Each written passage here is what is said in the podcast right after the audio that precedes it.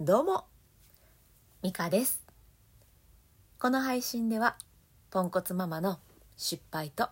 挑戦をリアルタイムでお届けしております。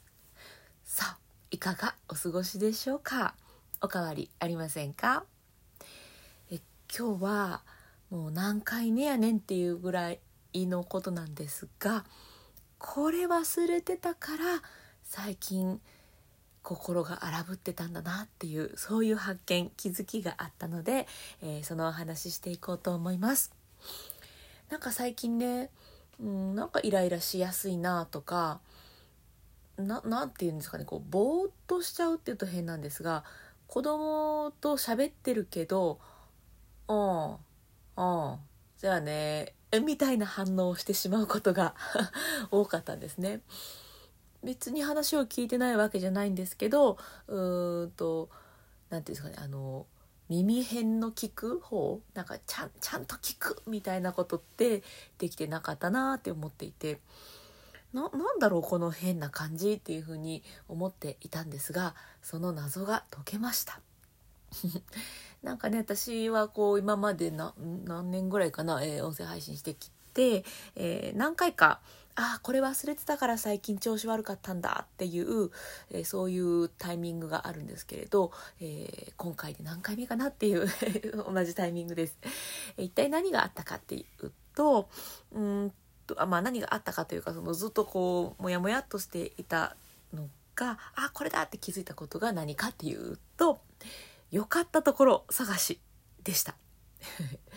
これはね、え以前、まあ、音声配信始めたばっかりの頃って何か、えーできることがあるだろうみたいななんかそういう希望を持って配信していて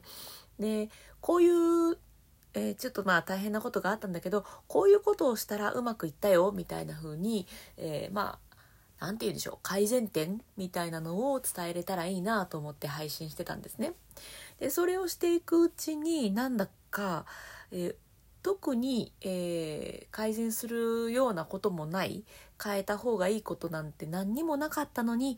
いや何かきっと良くなかったところがあるとそれを見つけてまた改善に持っていくぞみたいな感じでなんかねダメなところばっかり探してたんですよ。今日はもうめっちゃいい感じで笑顔で過ごせたし優しいところもいっぱい見れたしああよかったっていう日でも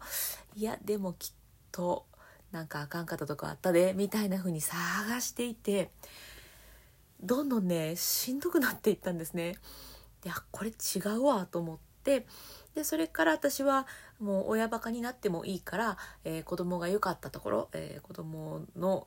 いい発見ができたらそれを言葉にしていこうっていう風に、えー音声配信のねえっ、と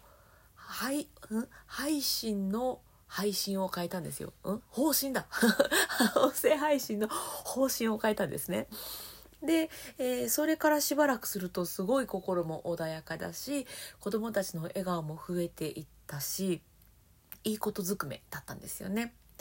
でそれがあってよしよしなんて思ってたのにまたいつの日か、えーダメ出しばっかしている自分に気がついて「あいかんいかんよかったところを探すんだ」みたいな、えーそういうことを繰り返していました。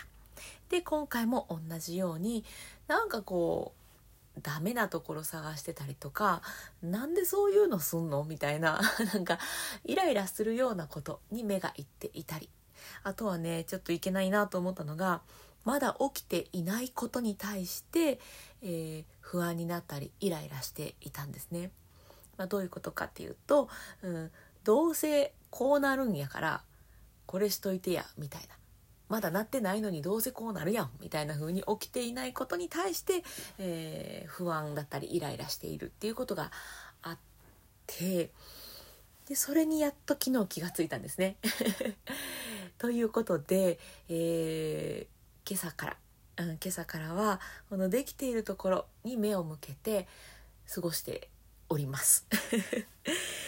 んかほんと小さいことなんですよね。なんかねあの、うんまあ、具体的な何があったかの話をすると昨日の夜すごいガサゴソガサゴソずっと動いていて子供たちがね。いつまでたっても寝ないと。何してんの？みたいな感じですごいイライラしていたんですねどうせ遊んでんねやろ？と思っていたんですが実はそのガサゴソが